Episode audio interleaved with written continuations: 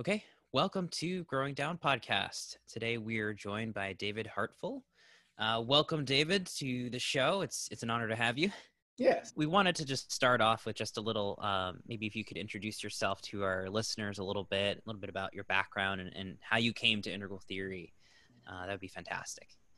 Yeah, my name's David Hartful, and I founded the Black Leadership Analysis Podcast, where I look at racial justice from an ego development standpoint. So what I do is I take different black leaders and I um, rate them on the scale of ego development. And the goal of the site is really so instead of taking a test and having someone tell you what your center of gravity is, you can read the site and see which leaders actually fit you best. Which of these people would you follow more? And that's going to give you your um, center of gravity as far as spiral dynamics goes. I'd always been worried, uh, interested in psychology and um, meditation and things like that. I was suffering from depression in my early 30s. I'm like, I'm 38 now. I'll be 39 this year. So in my early 30s, I was really um, depressed. So I started looking at different ways to uh, conquer depression. So that's why I started studying psychology. And I thought, and I studied, uh, I started with Freud because that's the one guy I knew really. Um, and I did Freud and Jung and um, Adler a little bit. And then I realized that these guys all can't be right. It'd be nice someone put these into a hierarchy for me so I can understand them. it turns out somebody had already done that. So I found out about uh, spiral dynamics from Leo Gura, his uh, podcast or his YouTube show. He had a video on it, and I just loved it. It just explained so much. And he, his was on Clare Graves. So as soon as that uh, video was done, I got online and I bought the Clare Graves books from the Clare Graves website. I read through them, and then I found a group of people here in DC that studied integral theory, and I got with them and started talking. And then after Trump was elected, I felt like we really needed to look back at all these different social justice strategies because we're not going to be able to fight the fight we're going into without really understanding our past. So I started the site, and at first I was just going to do people um, that I thought were contemporary, like other YouTubers and things. And then um, Don Beck contacted me. He thought I was trying to steal his copyright at first, and I was like, "Yo, yo, I'm not trying to do that. Calm down." Like so me and him got to talking and we actually understood each other a lot better. And so with Don Beck, I had his his book on spiral dynamics because that was the only one available on Amazon at the time. So I started off the first year, I wanted to summarize all the spiral dynamics books. I wanted to summarize all the spiral dynamics books in the short videos. That way, you know, if you're like a working person, you got stuff going on, you don't have time to read three and 400 page books. So I try to summarize them into smaller pieces. And then um, me and him got to talking. He liked my videos, and he sent me the Crucible, and I couldn't find the Crucible anywhere. Like I looked my butt off, and I summarized it. And so uh, that's how it all started. Then I just take started taking black leaders one by one and going through them. I want to take a step back for just a moment and ask what your definition is of social justice or racial justice, especially informed from your integral and spiral dynamics background. I've seen a lot of confusion both in the integral community and the larger culture at large, where it seems like there's a lot of confusion about the terms and um, there's a lot of people talking over each other because they don't have that mutual understanding. So, how do you define these these words like social justice? Well, uh, for me, social justice is dismantling the system that disadvantages people due to their birth. So when you take that uh, uh, that that definition of social justice, you can expand it to outside of America, like the Indian caste system. You know, you can include that in the social justice fight. You can also include uh, the Maori people in New um, in um, New Zealand um, when you do that. So it's a system that disadvantages people from birth, and it doesn't change the status no matter what the person does in life. So there's a fundamental difference between being a black person and a poor white person. Whereas the poor white person, if they go and they get rich, they can just be part of mainstream society. Whereas black people, even if you are rich, you still have that same stigma. So it's a different set of things to worry about and to uh, and to and to tackle.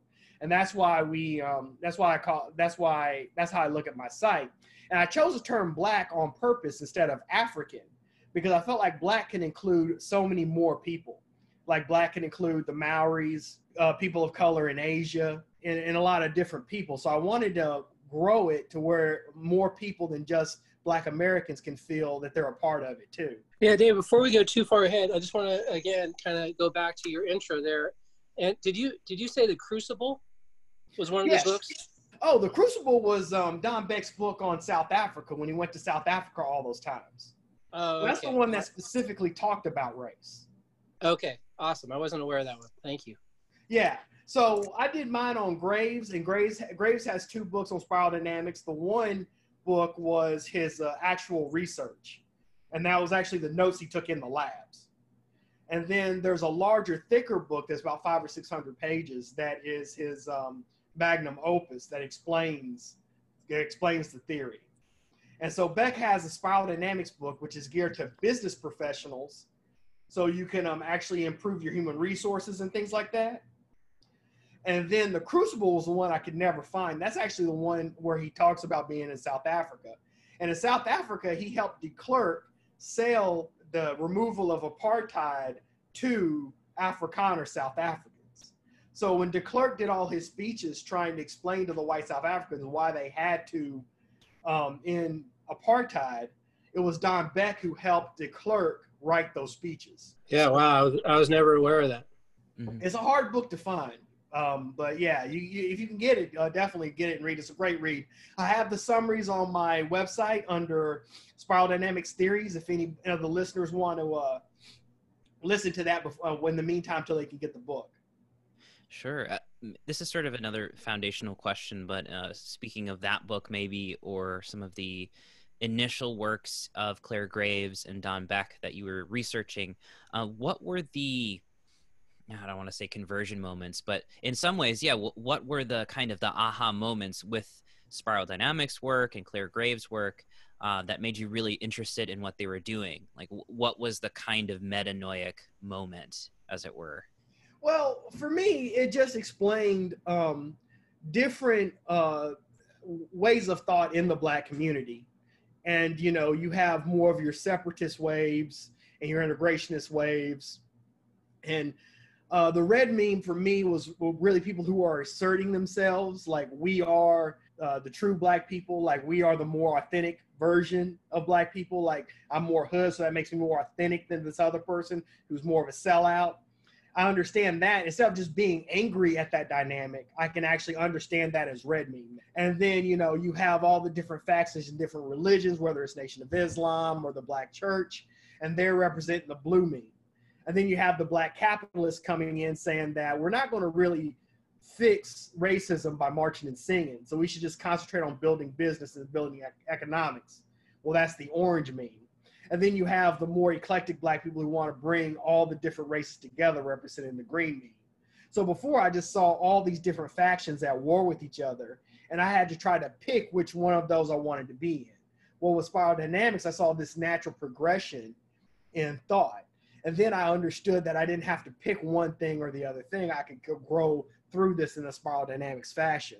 Yeah, I'm wondering if you could talk a little bit about how you're practically applying this knowledge. I mean, you've described really well there are all these competing factions and different memetic clashes going on in this very specific niche of, you know, the black community and some of the social justice movements that are around right now. So, like, how do you? What what is your goal with with um this the, the leader? Like, is it to try to harmonize the different factions or get them to understand each other? Like, what are you what are you trying to do with this?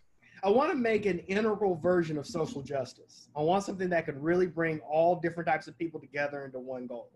And the great thing about looking at it from a spiral dynamics perspective, at the stage you are right now, you can be a part of this. So you don't have to become a completely integral person, fully self actualized before you can start doing anything. You can work within the red meme right now in this movement and do red meme work. And if you're in blue meme, you could come in at the blue meme level and do blue meme work. So it'd be a whole different way to look at social justice. And I think I hope to influence other thought leaders um, in the black community and uh, make it more open to different types of people. So, David, do you you actually work at the Capitol? Is that correct? Or you? Yes, but I'm a building maintenance person. Like I do Right. projects for building maintenance. Yeah. so that might be that's that must be pretty interesting to have the knowledge you do of integral and then just to kind of see how washington kind of works. What, what's what's your insight being on the ground level there? Well i mean i don't like i said once you understand integral you don't get upset and emotionally turned by stuff. So you see you know the republicans in there pushing for what they're pushing for. You see okay they're just orange meme unhealthy orange meme individuals. You see AOC and she's coming in from the green perspective, and you understand why the people have the arguments against each other that they have. So it gives you like a, a, a 9,000 foot perspective to where you can interact and talk with anybody. And you stop seeing anybody as an enemy. That's like the most powerful part is not seeing anybody as the enemy you know um, so I, I, it does give you it does give you a lot of um, of interesting insight there in the capitol building and what has what has your response been uh, amongst other african americans oh i mean most people uh, really like um, the theory when they uh, start looking into it it makes a lot of sense to them um, i'm just now getting um, growing my following so i'm just now getting more and more people interested too but a lot of people have uh, grown from it and um, and felt like it was really you know a necessary thing. And also on, I have a Facebook group too, also called Black Leadership Analysis. But there, I try to do more alternative media, so people get more than one uh, news source. They get a, a, larger picture of what's going on, because I think that's very important and integral too to have uh, multiple different news sources competing to understand all the different memetic uh, pieces. So I think that's another big piece of it too. And I guess here I'll, I'll, put the million dollar question out here uh, at the early spot. Uh, where do you identify yourself on that spiral dynamic sort of uh, spiral? I'm in green. I consider myself in green. Okay. Um, I want to bring uh, different people together, and I, am I actually I feel very uncomfortable talking about the hierarchy because I want pe- I really do people feel feel that people should be respected as an equal in whatever meme they're at. Because in reality, as you're actually going through work, doing social justice work, you'll need somebody in every meme to get what you need done done. Like there will need to be a time if someone's confronting you in a violent manner that you need a red meme person with you who's going to stand up to them. And it's good to have those blue meme people that have um, the ideology down and make sure we don't get off message. So I think it's really important to have all these different meme stack people with us this whole time.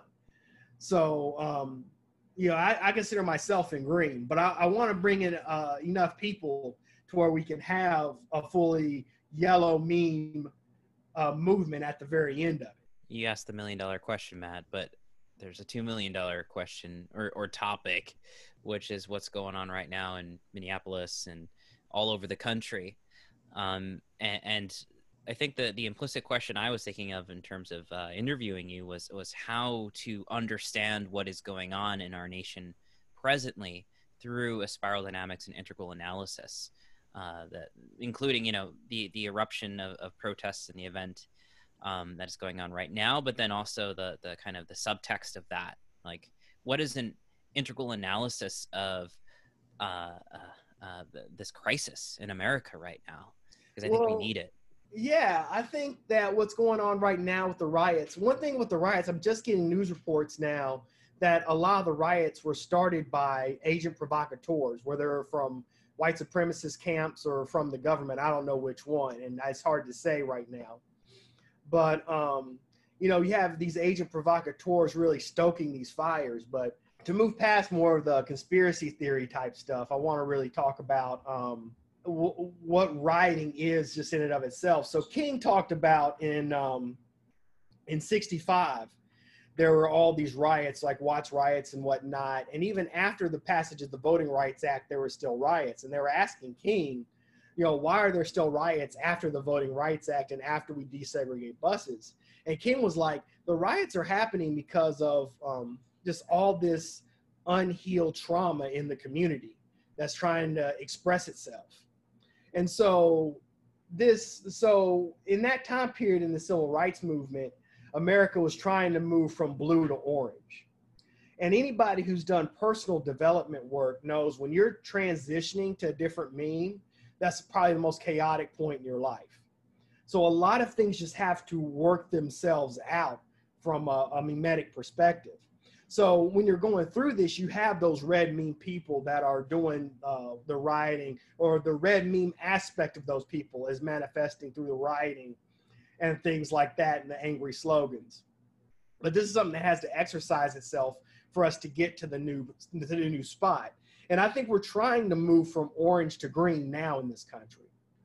So we have to expect all this shadow work that's been plugged up in America for so long to exercise itself and come out. And I mean, again, I don't know how much of the violence was actually started by protesters and how much of it was started by provocateurs. And we won't know this for about 10 or 15 years until we get all the paperwork coming out. So um, it's just um, it's just really interesting there to uh, uh, to talk about to talk about that kind of thing um, and um, and understand this is the shadow work of people expressing themselves and exercising these demons in what what we're seeing as riots. And I think the big problem in the integral community and in the self-development community in general is that it's very orange me.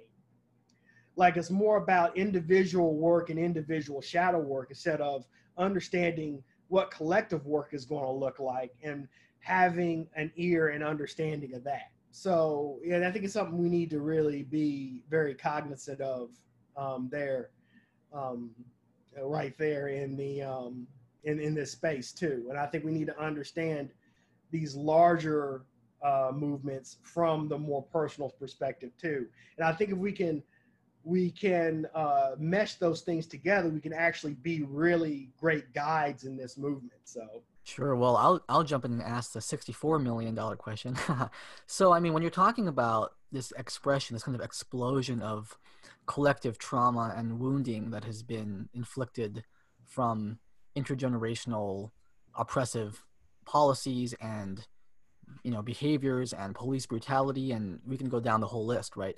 Yeah. what are some of your main um i guess solutions that you would think about that would help the most amount of people at once or uh, in terms of maybe policies or cultural movements? I mean you know we, there's so many there's so much out there right? We have black lives matter we have uh, the whole conversation about around race reparations and obviously like affirmative action that kind of thing what's kind of your angle to how we can fix this whole mess that we're in I mean, I think you got to look at it from a four quadrant perspective. I mean, for me, meditation was really huge in my development and working through a lot of trauma. So we look at meditation, there's a little bit of upper left and a little bit of upper right to it because it is an actual action you do as meditation, but that action involves inner work too. So meditation along with shadow work is very important, and that's something that's going on on the individual level. But outside the individual level, you can't just throw off the uh, the ability of society to cause problems in in this space. So, I mean, I think social pro- programs are very important. As far as I'm a big proponent of Medicare for all because that's a huge uh, financial burden on a lot of families. I support uh, funding to uh, inner city schools and things like that. So I think uh, more of like Bernie Sanders' plan uh, for the political environment is what I really support. And the thing is, Sanders' plan is really coming from uh, A. Philip Randolph's freedom budget that he proposed in 1968. Like most of the stuff in Sanders' plan is from A. Philip Randolph's freedom budget, and most people don't even know that. Um, so you know what A. Philip Randolph is, right? Like um, A. Philip Randolph is the man that started the Pullman car porters. So back in the 40s, there were no black unions, and black people weren't legally even allowed to form unions. Well, A. Philip Randolph made the first black union with sleeping car porters on trains. He became part of the um, uh, the uh, United Trade Unions, and I can't think of the name of it right now, but the major uh, corporation for trade unions. And after that, he became deep in, involved in politics, and he actually proposed a budget to, I want to say it was Eisenhower originally, it might have been uh, Kennedy, but he had proposed a budget to start all these social programs, a lot of which we're using today as far as, you know, um, uh, food assistance and things like that. And A. Philip Randolph is the person that in- introduced Dr. King to Eisenhower and then later Kennedy. Yeah, A. Philip Randolph's the man who actually did that. Um, so in Birmingham, no, in Montgomery, I should say, the leader of the sleeping car porters was a man named Ed Nixon. And Ed Nixon was so impressed with King's uh, leadership ability that Ed Nixon told A. Philip Randolph about King, and that's what got the ball rolling to get King in front of Eisenhower. And so the sleeping car porters did a lot of the funding for the early civil rights movement. So it's all building off of each other like that. Yeah, uh, that's yeah. I've never heard of A. Philip Randolph. Thanks, Dave. For uh, I'll have to look him up and, and know more of his history.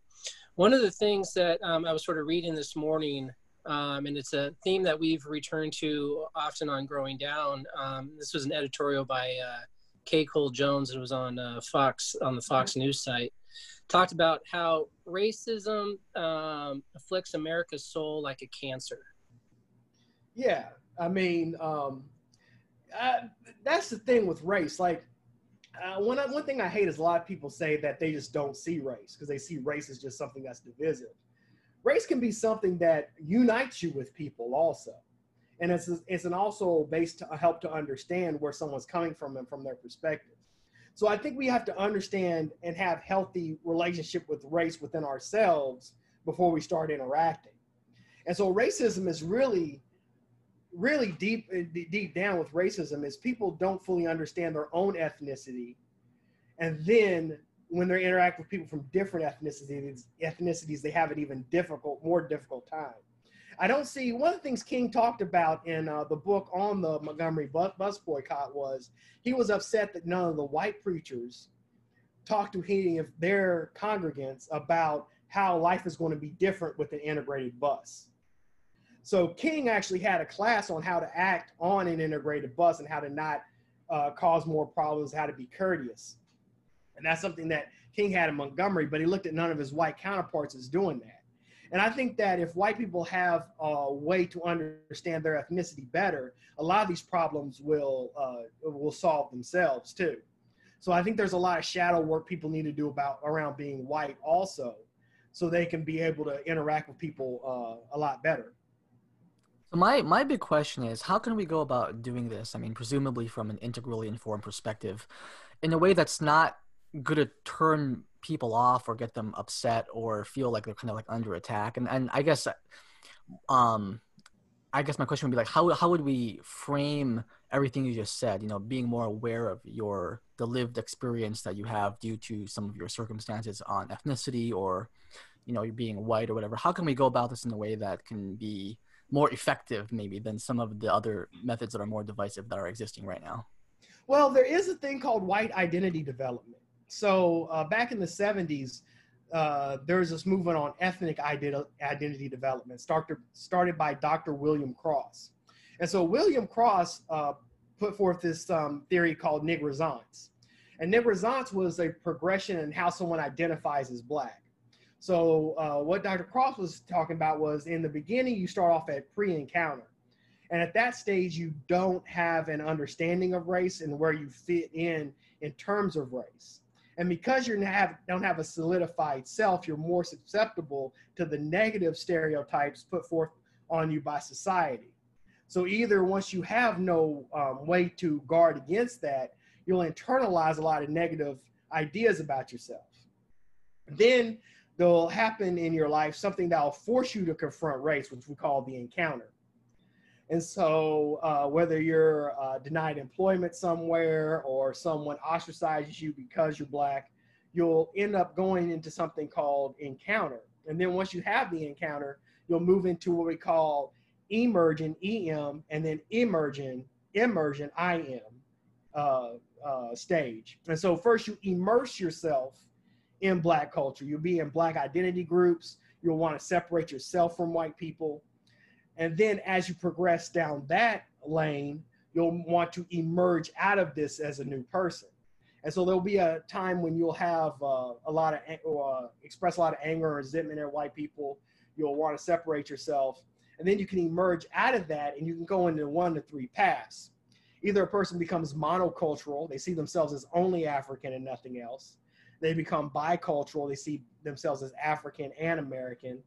And then the other one is multicultural, where they have various different um, saliencies that they can all put together and they're all harmonized and they're not, um, and they don't conflict with one another. And so understanding this progression in black self-identity helps you to move through uh, your psychology and understand why you're having the conflicts you're having.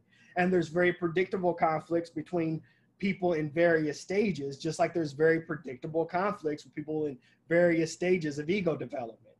And I think once we, I think the first step of all this is to put out these ideas about spiral dynamics and ethnic identity development. I think these are very important things to put out there because it gives you that 9,000 foot perspective. And understand as we're doing this shadow work, it's going to be upsetting. Like there's no way when you're doing shadow work to not be upset and angry and sad because that's just part of shadow work. So we have to understand how to not to re-traumatize ourselves, but actually look at it and work through it and move through it. And I think at the end, it won't be a raceless society. It'll be a society where people understand and um, understand race and are comfortable with their race. That's the goal instead of a raceless society.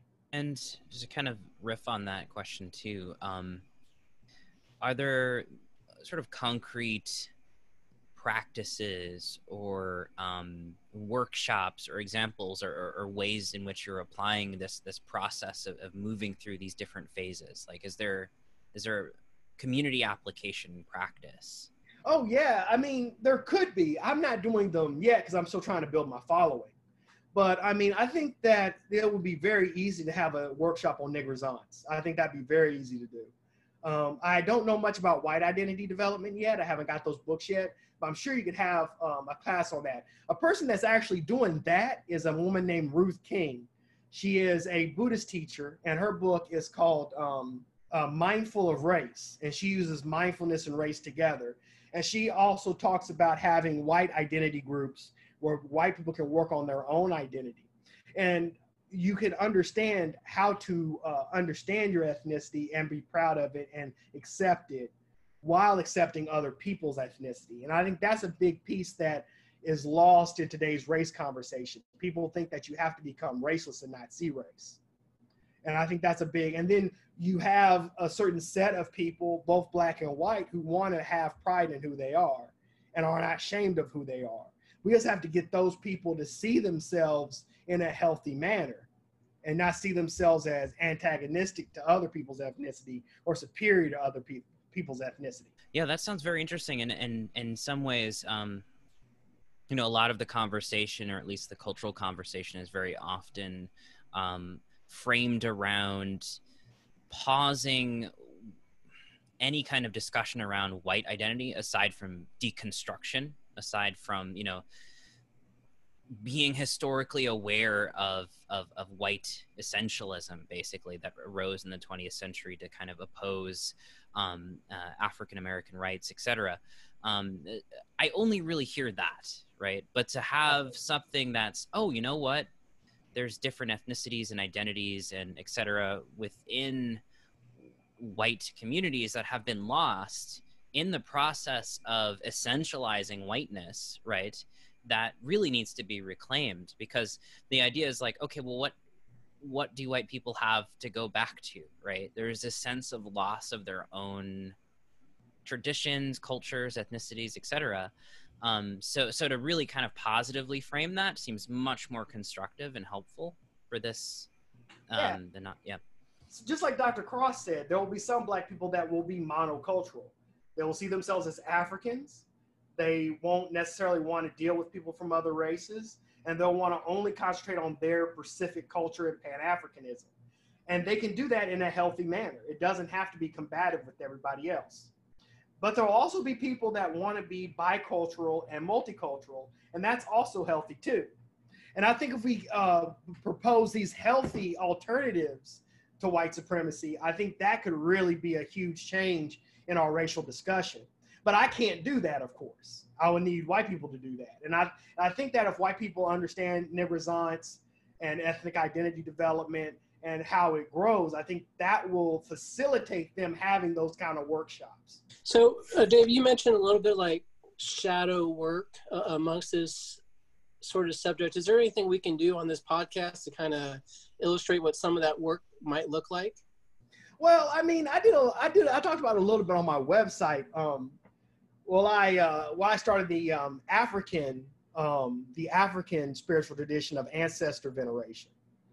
So I actually during meditations, I actually imagine what my ancestors looked like, and I try to reconnect with them uh, during my meditations, which is an African spiritual practice. Now I don't know what the equivalent of that is in Europe. Um, I don't know, but for me in meditations, doing ancestor veneration, actually trying to converse with my ancestors on a spiritual realm is something that really helped me to grow and move through a lot of the anger and uh, anguish I saw. So, or I, I felt myself.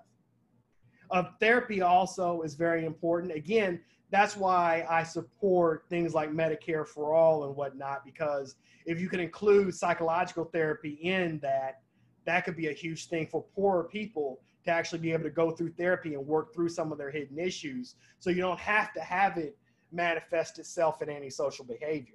You know, this is a question I'd, I'd love to get your perspective on, David. I've I do some uh, mediation work, and I had a mediation where I was trying to have a woman who was deeply ensconced in the social justice scene in Portland uh, have a dialogue with this guy who is kind of a stereotypical orange engineer dude, yeah. um, older white guy.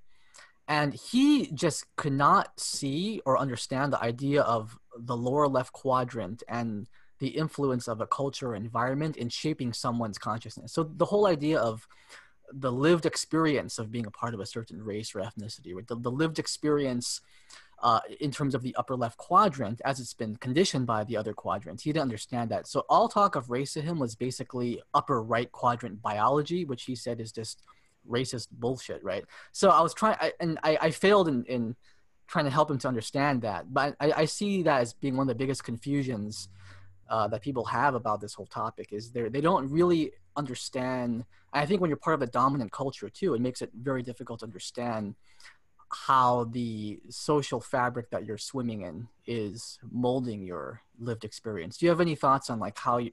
I don't know. Do you want to riff on that? Yeah, I mean, I talked to when I started talking about ethnic identity development. I posted it in integral spaces. I started asking white people how they um, developed in their ethnicity, and half of them never thought of themselves as being ethnic. They never saw themselves as an ethnic person. And I'm like, yeah, white is an ethnicity. And that was like the first time it even dawned on them.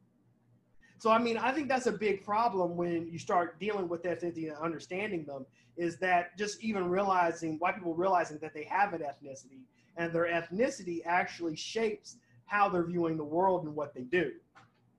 So, um, I think that's a, a big piece. That guy you're talking about probably never understood himself as being ethnic because he's never, he might never have been in a foreign country if he was in a foreign country, he understand he was ethnic because he would see himself in uh, another place where people are doing certain things, and he would have to understand that, and he'd understand why we do things the, the way we do it. You know, I remember this one lady. Um, she was uh, she was talking to me about the call to prayer. There's a place where you can hear call to prayer here in D.C.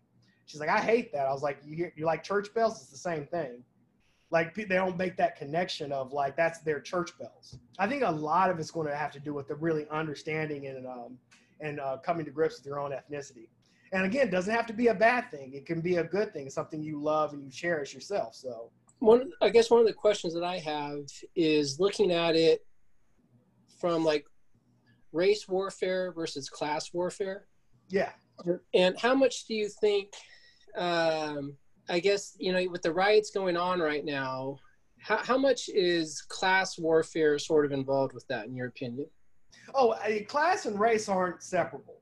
Like that's very deeply intertwined, class and race. So you can't ever separate the two.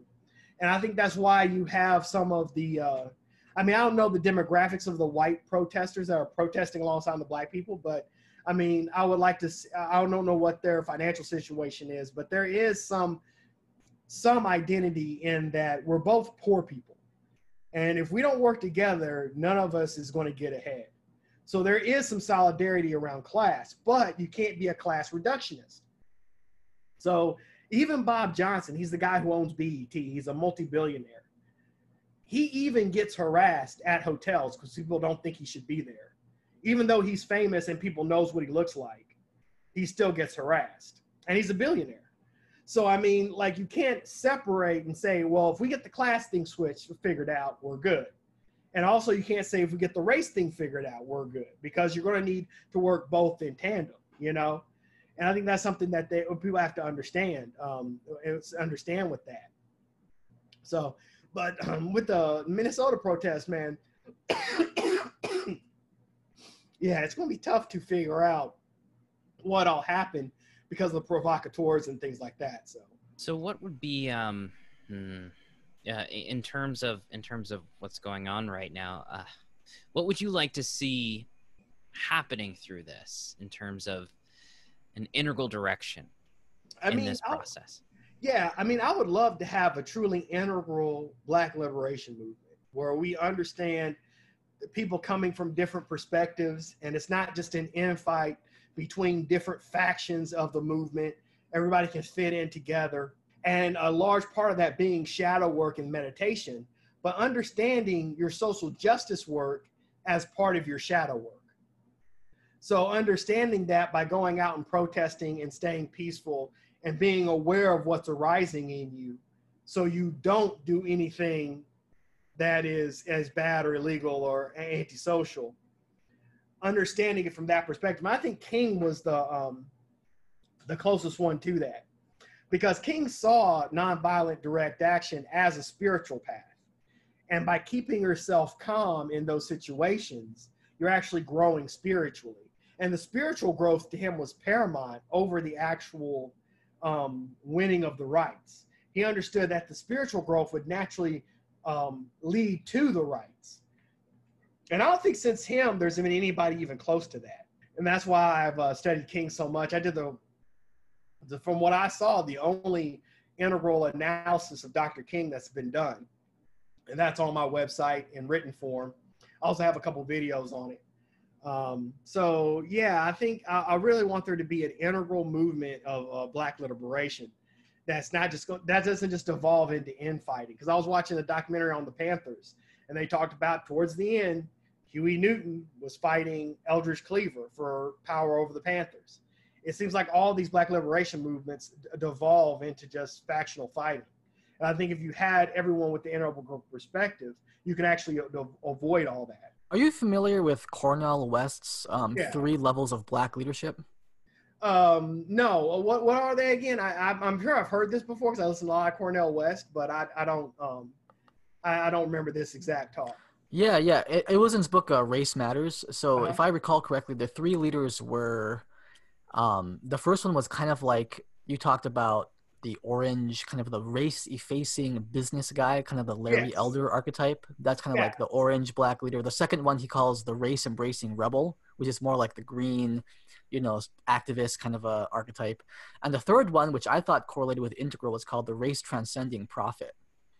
And he kind of talks about some of the the black leaders in the, the more um, artistic spheres uh, um, who are basically giving a voice to liberation movement in a in a very spiritual way that kind of transcends the it includes the the racial differences but also frames it in a larger humanistic spiritual picture that that affirms a kind of a common ground as well. Um, okay so I remember I, that. I remember oh, that now. I agree with that. But the thing of it is is that I do like the idea of the race ascending prophet. However we still need those guys to make concrete changes in society and I mean, I respect musicians and prophets and uh, poets, but we need those people. We need those at least a set of people that's working to get actual things here on the ground for us. And I believe those things that we need are social programs uh, to help people when they're down, uh, free college and things like that, so you can actually uh, improve your lot in life. Job guarantee. You know, how important is a job guarantee to a person that knows they're going to face job discrimination? In the workplace. I mean, at least with a job guarantee, you know that at worst, I'm going to have a $15 an hour paying job working for the city. So, I mean, like, I think all these things kind of go together. Now, I'm not going to, I, want to make clear that I think there is a conservative way to make an integral uh, Black liberation movement. I'm just not that guy because I'm not a conservative. So, you know, I, I, hate when people just push that, put down conservatism. I really want people to understand um, that you're going to need conservatives, liberals, and radicals in this movement. And we, we got to uh, work together to fight because Trump, people don't understand that Trump is really just a small piece of a much larger right wing puzzle that puts in Modi in India, that puts in Bolsonaro in Brazil, Boris Johnson in England. And so, you know, there's a large international right wing group coming together and trying to take power also. Can you can you give an example of because I saw you talking to Layman Pascal about this. I watched that video for 20 minutes before hopping onto this this interview with you, but I really liked how you're talking about some kind of a version of the integral right and how that could kind of develop in a harmonious two-step relationship with the integral left that you know Jeremy and I and, and Matt are doing here. But um, what do you think the integral an integrally informed right can really contribute to the overall picture in terms of conservative values articulated in a healthy and and you know nuanced way? Well, I mean, from a uh, from a libertarian perspective, I think there are libertarian ideas that would help Black people, like the legalization of decriminalization of all drugs, and if it's retroactive to where you release people from jail, that would be huge. I think that would be an important thing to work on. Um, also, uh, if you could find ways to remove red tape to allow people to come together when that is the actual problem is the red tape. I think conservatives jump up and say government red tape is the problem too often when it's really there's a lack of funding. But um, if there is red tape keeping people from coming together and working together, we need to work on that. Um, of course, the the concentration on uh, self self improvement that's a very important thing. So I think uh, integral conservatism, conservatism in the Black liberation struggle is very important, and I want to, um, I want to grow, see that grow and everything. But again, I'm not, I'm not a conservative, so I don't know all the specifics yet. Um, I actually worked really hard trying to get some Black conservatives in the group, but um, it was, it was tougher than I thought. David, who do you think on the ground right now in Black culture is leading the way as far as being some of those prophets or uh, you know, right now I know Killer Mike's coming up for me as far as being an activist in the community. Who else do you identify right now as being a voice that you can trust or that is in the social justice movement? Nina Turner, off the top. Um, she was a Bernie surrogate, but even now, um, she's really forging her own way and talking uh, a lot of truth to power. Of course, Cornel West is somebody I've admired for years. Um, RMA Osei Frimpong. He does the show Funky Academic. He has some great commentary as a Kantian philosopher. And um, I, I, like a lot of his work. I think Army is actually integral. Like he's one of the few people I'll say is actually integral. You know, who is that again? Arme Osei Frimpong um, the, from the Funky Academic. I will send you a uh, Twitter link to one of his shows. But his show is great because he does local politics and philosophy. So he lives in Athens, Georgia. So he's giving you a framework that you can take back to your own city and start talking about local politics in your own city where you can actually have some uh, effect in getting things done. And I think that's what people need to really concentrate on going forward is um, concentrating on local politics to um, to like uh, grow grow the movement. You know, since you had mentioned Nina Turner, reminded me of Bernie's campaign and his kind of failure to win over a large black constituencies as a you know as a demographic that he didn't do very well with. What what are your if you're like his advisor, like what kind of advice would you give to him or to other progressives to further engage the black vote? He should have went to more black spaces. Like I wish he had done a rally at like South Carolina State right before the South Carolina primary you know, that would have been huge if he had done that. Um, I felt like he was a little too afraid to speak to black people directly. I think he should have talked about his civil rights work more, even though there was one time he did it early in the campaign and there was one lady that booed him in the audience and then he backed down. It was um it was really early in the campaign. And the lady in the audience was thinking he was trying to win sympathy by talking about King. But he should have been uh, harder on his guns with that and said, look, I actually was there. I actually did get arrested. I was affiliated with CORE. And I wish he had talked about that a lot more. Um, and then talked about how his programs would specifically help Black people because we have the lowest insured rate of any other group of people. To give us Medicare for all would be huge. I mean, I mean, because your health is obviously your most important thing. There is nothing more important than your health. If you have that taken care of and it's not a huge burden in your life, you then free up money to do other things. So I think he just didn't talk enough about his, um, his how his plans would help Black America. You mentioned a couple of other uh, uh, on on your website under Yellow Meme. There was a couple of different leaders that you're mentioning there. Did you want to mention any of them for us? It's just sort of recommending uh, leaders in the Yellow Meme. Oh, um, uh, Dr. Bhimrao Ambedkar from India. Mm-hmm. He was uh, the greatest Dalit activist, and Dalits are the Indian untouchables. And so um, the Indian um, untouchables, uh, back when Ambedkar was doing his work, were um, the most uh, castigated people in Indian society. And what Ambedkar was able to do was he lobbied the British government to give a, a political reservation to Dalits, to where they had uh, reserved seats in parliament, and then those seats will be ter- determined by an all Dalit electorate. But as the years went on, um, Gandhi actually was against this idea because he wanted to be casteless, like just not just ignore the effects of caste over the years and try to just integrate everybody and act like nothing happened.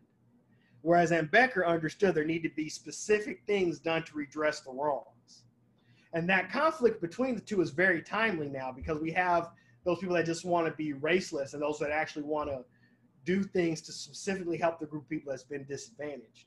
And so that conflict between him and Ambedkar was very important but at the end of Ambedkar's life, he actually converted to Buddhism, and he converted over 100,000 uh, uh, uh, Dalits to Buddhism. And he, in the later part of his life, he understood that nothing's going to change until we do this inner work that we need to do to improve uh, to improve our condition. We have to actually build what he called a fellow feeling between each other, and that fellow feeling is something that's important, but it doesn't exclude the right half work of actually getting resources to people for them to improve their life. And um, I think that's a big part, a part, a part of things that the integral community, because we have a four quadrant perspective, can understand that yes, the inner work is very important, and the inner work is what ultimately is going to end all these problems. But while we're doing this inner work, we still have to figure out ways to get resources into the communities that have been disadvantaged this whole time. I was just going to ask. One of the guests that we had on our podcast was Pastor Delman Coates. Are you are you familiar with him? No, I haven't. Uh, I haven't heard of him. I, I need to get that. I was going to read that podcast or listen to it, but is it up yet? Yeah, it's it's up. Basically, he's a, um, a black pastor in I think Baltimore, Maryland, and you know graduate of uh, Morehouse College, and he's trying to marry the the, the his congregation with uh, modern monetary theory as, as to kind of unite a for a unitive uh, progressive platform. And I'm wondering, what do you think is the role of kind of the black churches and all of this, and especially the historical significance, right? He calls the fight for freedom, justice, and equality. And do you think that that, uh, specifically through uh, these religious institutions, is that a good avenue to get to inner work? It's, it's integral. It's, it's, it, you can't do it without the black churches. Um, I would love to see more Black churches um, integrate mindfulness into their work and meditation. Um, I would like to see more Black churches working with uh, interfaith dialogue to um, allow for Black people of all different faiths to come together. But this can't be done without the Black church. And the Black church is what most Black people go to instead of therapy because we usually can't afford it. So to be able to understand um, these issues and problems people are facing from an integral four quadrant perspective would be so helpful to have these ideas introduced to you in from an institution that you already trust and that has already historically been for you. And I think that without the black church, none of this stuff is going to uh, is going to go anywhere because that's the institution a lot of black people trust to get information from. So we have to uh, figure out ways to get the black church into these um, into these conversations. Now, myself, I'm a Buddhist, so I can't really be the guy to do that. That's why we have to bring in different people uh, into this movement so we can uh, make those things happen. Yeah, I mean, I'm actually in, uh, I'm reading a book right now called Eco Dharma by I think it's David Loy. I'm not sure if you're familiar with him, but he talks about sort of this tap dance, and he he comes at it from a Buddhist perspective of how much is sort of enlightenment, sort of where you sort of withdraw from this world, or how much is it where you actually stay engaged in the world? And so right now he talks a lot about it in the in the Buddhist community about how do we tie in, for example, the ecological crisis with also this perspective on enlightenment. Um, what what are your thoughts on that? Um, Thich Nhat Hanh has a story about um, the Heart Sutra. And the biggest problem with the Heart Sutra back in the day was there's this line in it that says that I have no nose. And it actually, it, that's how it was translated. What it actually says, if you get the original Chinese, it says that I am more than my nose. So um, Thich Nhat Hanh talks about this new monk that was talking to an old monk and he asked him about the Heart Sutra. And the new monk said, I don't have a nose. And so the old monk punched him in the nose. And he's like, So what's bleeding now?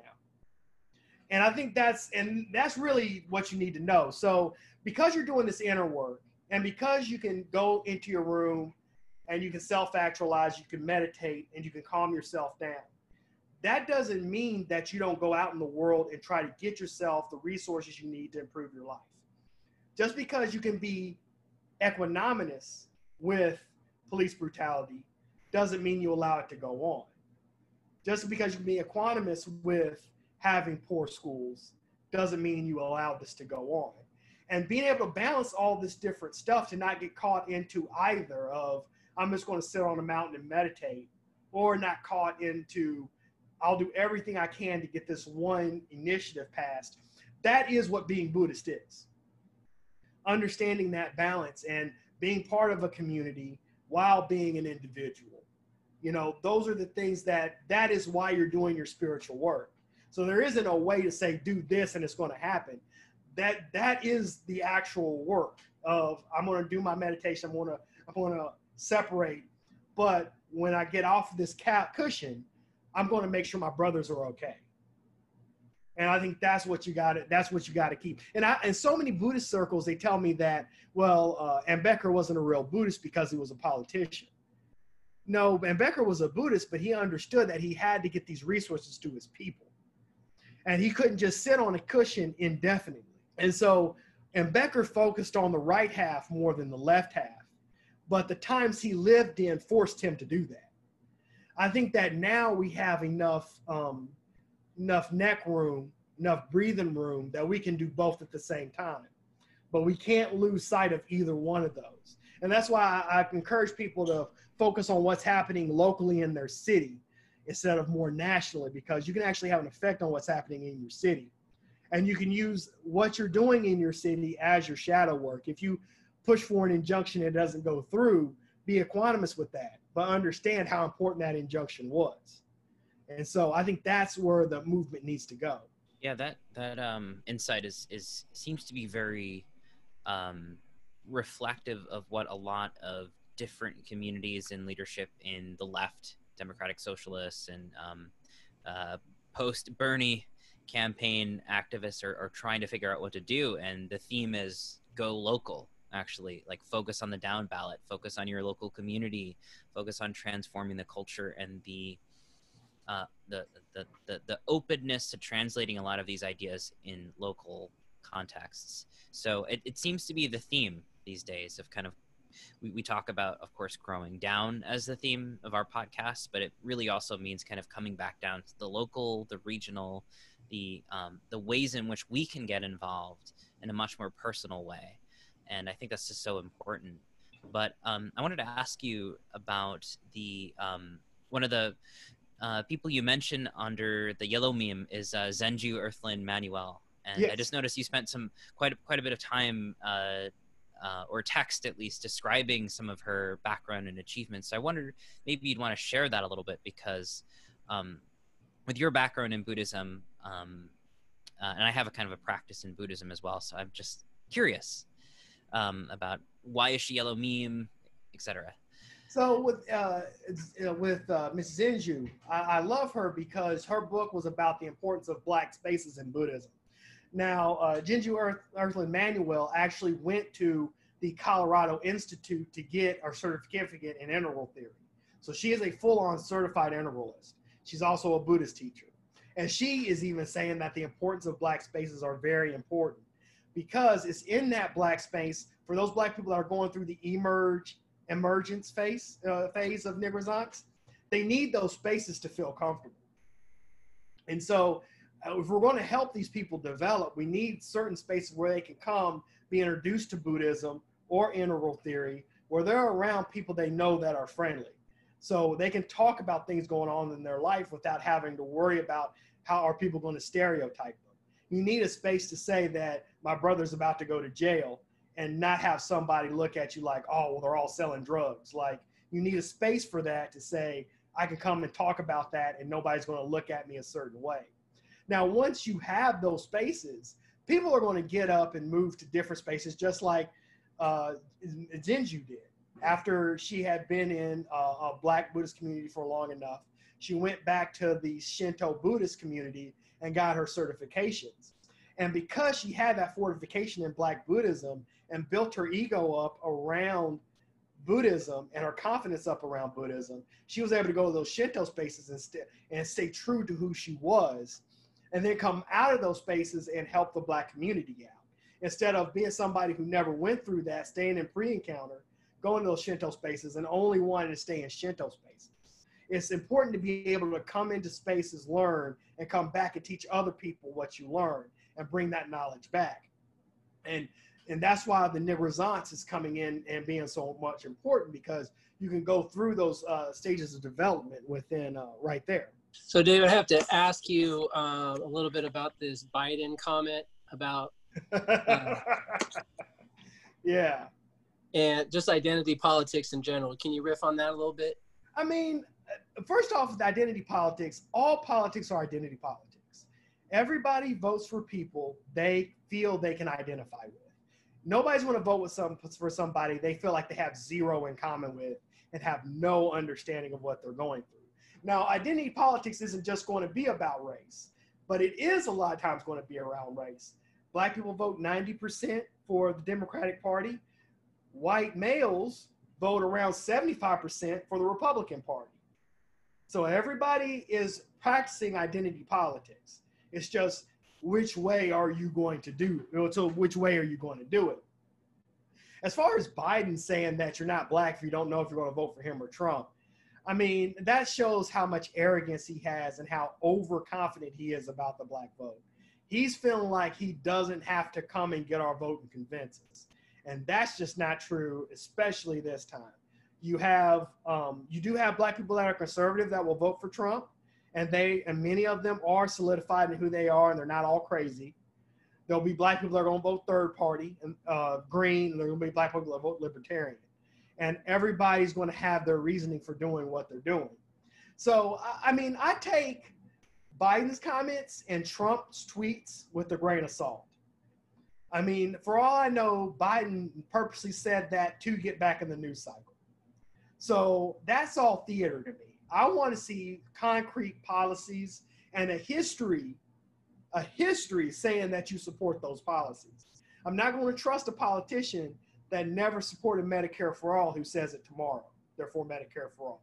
So again, that was a funny comment in my opinion, but I need to see concrete policies and a history that he supports those policies. Now, Biden, as you guys well know, was an architect in those crime bills. He pushed for those crime bills. And in that interview, if you watch the whole interview, he really mis- misrepresents the CBC, Congressional Black Caucus, role in those crime bills. Uh, many of the Congressional Black Caucus members were in districts that were ravaged by crack, so they had to do something. A lot of the Congressional Black Caucus members knew that 94 crime bill was bad. And so Biden and others had to cut them certain deals to get money into their community for them to sign on to that bill. So it wasn't like the CBC ran to that bill and supported that bill. And I think we need to really go back and look at it. Also, he tried to blame uh, state governments for causing the incarceration boom. He didn't mention how he incentivized those states that they will get extra federal funding if they have more prisoners. So he really misrepresented the crime bill earlier in that um, in that interview, and I want people to go back and really check Biden's record on uh, criminal justice and repealing Glass-Steagall and the bankruptcy bill and you know a host of other things and tell me if they see this man as a man with a history that they can actually trust going it forward in the White House. Now Trump is doesn't have a good history either. So once you understand that, you're you're back to really rationalizing who you're going to pick in that situation. So something that I've been kind of, and I think you spoke a little bit about this, but one of the big things that I've kind of uh, am leaning towards, or made me go to an integral life, is trying to find other members that are also into integral and trying to form sort of, in my opinion, as saying for myself, a community of other people that are you know sort of engrossed with this information. Do you find that you have a, a community like that where you can connect with others and sort of get support with your ideas? Yeah i mean on my facebook page my facebook group especially we talk a lot about politics alternative news uh, independent news and things like that. I also have a lot of people once i started posting about ambedkar a lot from india and they send me information from india a lot. So i find that community online really well I'm lucky to live in a large enough city to have an integral meetup. So we actually have an integral meetup in DC. So I would definitely suggest if you're having trouble with um, finding a community is to put an integral Ken Wilber, Ken Wilber, Don Beck meetup together if you can. That's a really great way to meet people. But we talk about uh, integral uh, a lot. I feel like I have a good community, but I also love introducing people to integral theory. So I've been able to talk to some people about integral and get them get them interested in it also. So well, how how does that go? Just in terms of introducing uh, integral theory to folks and, and and how do they how do they respond to it? How do they receive it? Most people really enjoy it, and it does explain a lot of different things in life, like why people progress the way they do. Um, I was able, I was lucky enough to have a conversation online with uh, Angela Nicole Walker, who's the Green Party vice president, and we and me and her got to talking about. It. She had never heard of integral theory before, but she was very interested and watched a couple of the videos. And so it's something I'm going to grow along with these different people and try to have influence and and get them interested in integral as they go. And this is somebody who's running a party, so. Yeah, I know this is too early uh, for this debate, but I was really um, interested in your breakdown of the Chicago Bulls and where they are on, on the on the spiral and stuff. And I know one of the common debates we've had here is um, I know you said Michael Jordan was orange. Yeah. Um, and then, you know, you think about him as far as the kinesthetic line and sort of just being probably the best basketball player to ever play, in my opinion. Um, and then, you know, does that make him integral? What What are your thoughts on that? Oh no, being successful in one spot does not make you integral. Yes, he is the greatest basketball player of all time but he had an opportunity to help the guy that would have unseated Jesse Helms Jr. and he didn't do that. And so you can't say he's integral. There's no way you can integrally justify not unseating Jesse Helms Jr., especially back in the 90s. So, um, and also, if you watch those documentaries, he has a lot of grudges on people from stuff that happened from 20 and 25 years ago. Like he was talking about one guy on that documentary who didn't say hi to him and he and he was still mad about it. He, that happened like 25 years ago now. I'm just like, he's very petty. So yes, you can be. There's like Ken Wilber says, there's several different lines of development. Basketball is a line of development. Writing is a line of development. Politics is a line of development. And he maxed out the basketball line of development. I give him that. But no, he's definitely not integral. Success in and of itself doesn't make a person integral.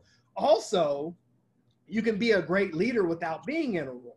Like A. Philip Randolph, I did an analysis of him, and I I determined that he was orange meme, uh, verging on green, but mainly orange meme. And to me, A. Philip Randolph was the most consequential black leader other than Dr. King.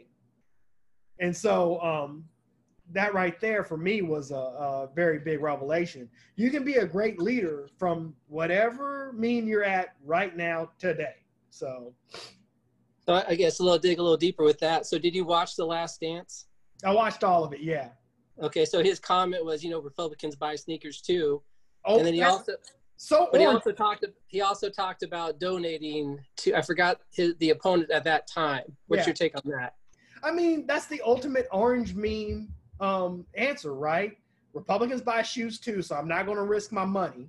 However, I will give you some money to go and beat him. So I'm not going to do what's going to be the risky thing and anger people, but I'll do as much as I can without messing up my my overall goal to making money and keeping everybody happy so I can stay famous. So I mean, that is the ultimate orange meme uh, response to that situation. Give money and be quiet and not let anybody know what you're doing. There's no way if, if Michael Jordan had done that ad for that opponent, that man would have been in the Senate in 92. And, uh, and Jesse Helms is one of the people that uh, was against school busing to bus black kids into white schools and stuff. He was a horrible, horrible person. I mean, you, I mean, he literally could have changed history if he had got Jesse Helms out of that seat. But on the basketball line, is Michael Jordan integral in your opinion? Maybe, maybe I have maybe on the basketball line he is integral then on the basketball yeah. line alone.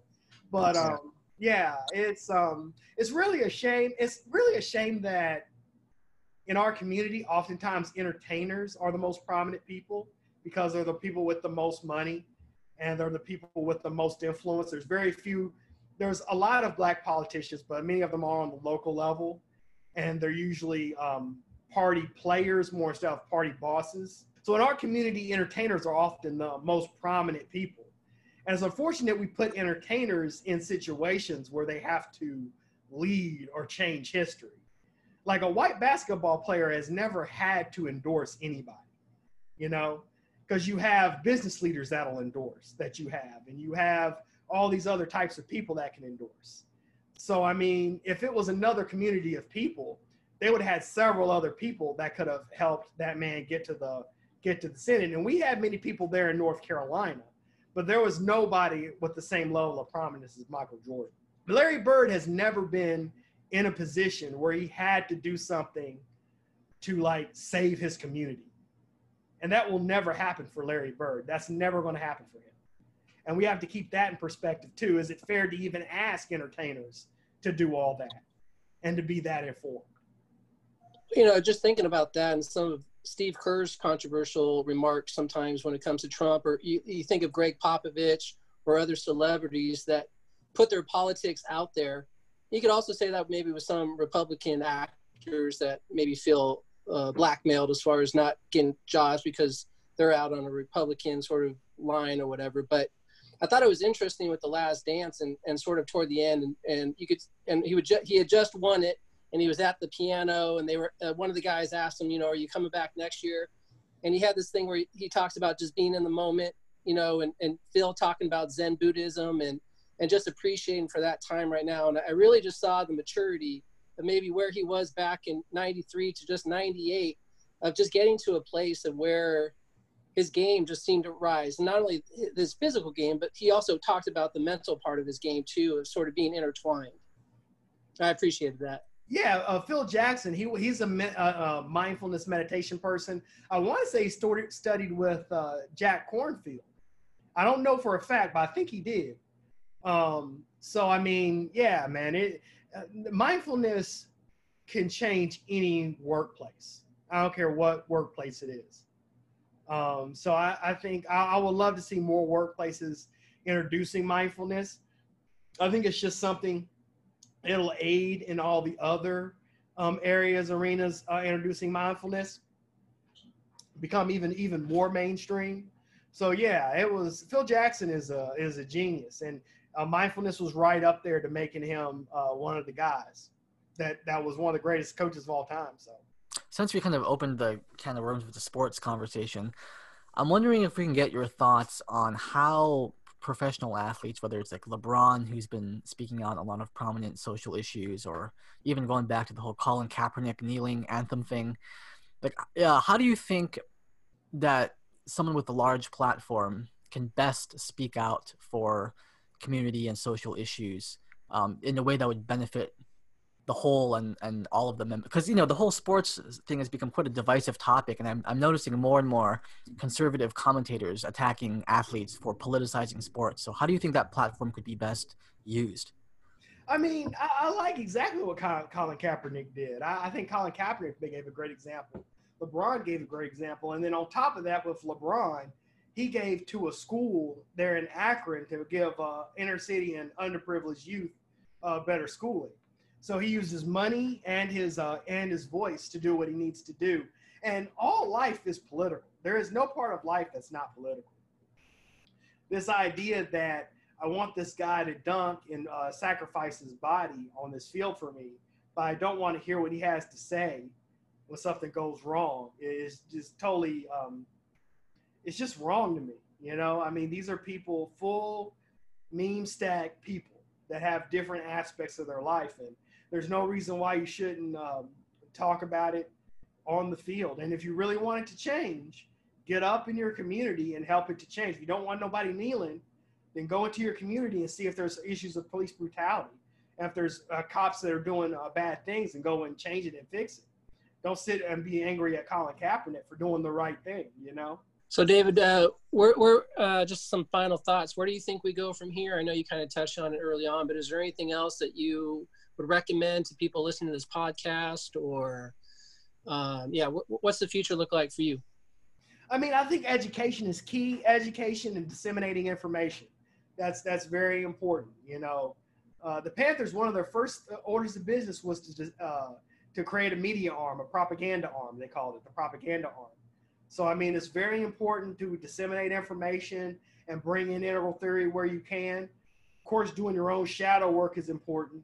And just try to join some local organization and put as much integral theory in that organization as you can.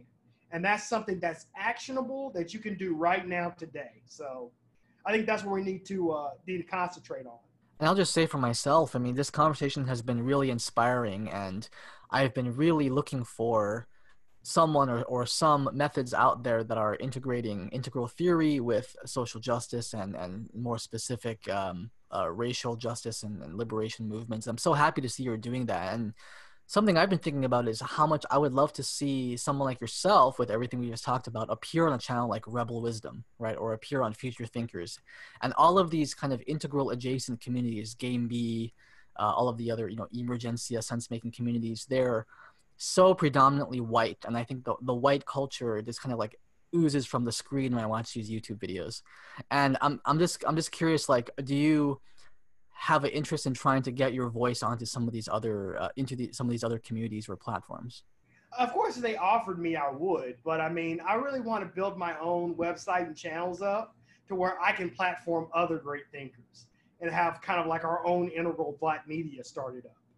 And I think that's really important for us to have ownership over as much ownership as we can over a platform. So I've been putting myself out there, you know, and I think that um, I think that's the biggest thing. I'm not one to go and court anybody. So if they come to me, I definitely go out there. But you know, I, I really want to build my own platform up and platform other great thinkers. So that sounds really exciting. I uh, we'll do all we can to help promote your work. Uh, where where can people find you, uh, and and how can they connect with you? Uh, blackleaderanalysis.com. Um, that's uh, my website where I do all my written work.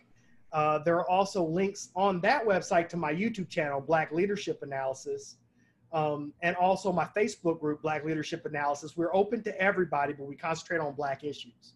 So I think that's very important to uh, to do uh, there. So yeah, that's where you can find me. Um, the blackleadershipanalysis.com and uh, the YouTube channel, Black Leadership Analysis. So. Fantastic, and I, I think uh, we ha- we now have some uh, reading to do, Brian yeah. and myself especially.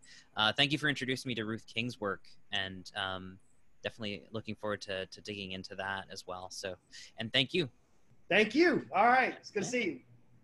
Thank you, David. Thank you. Thank you, David.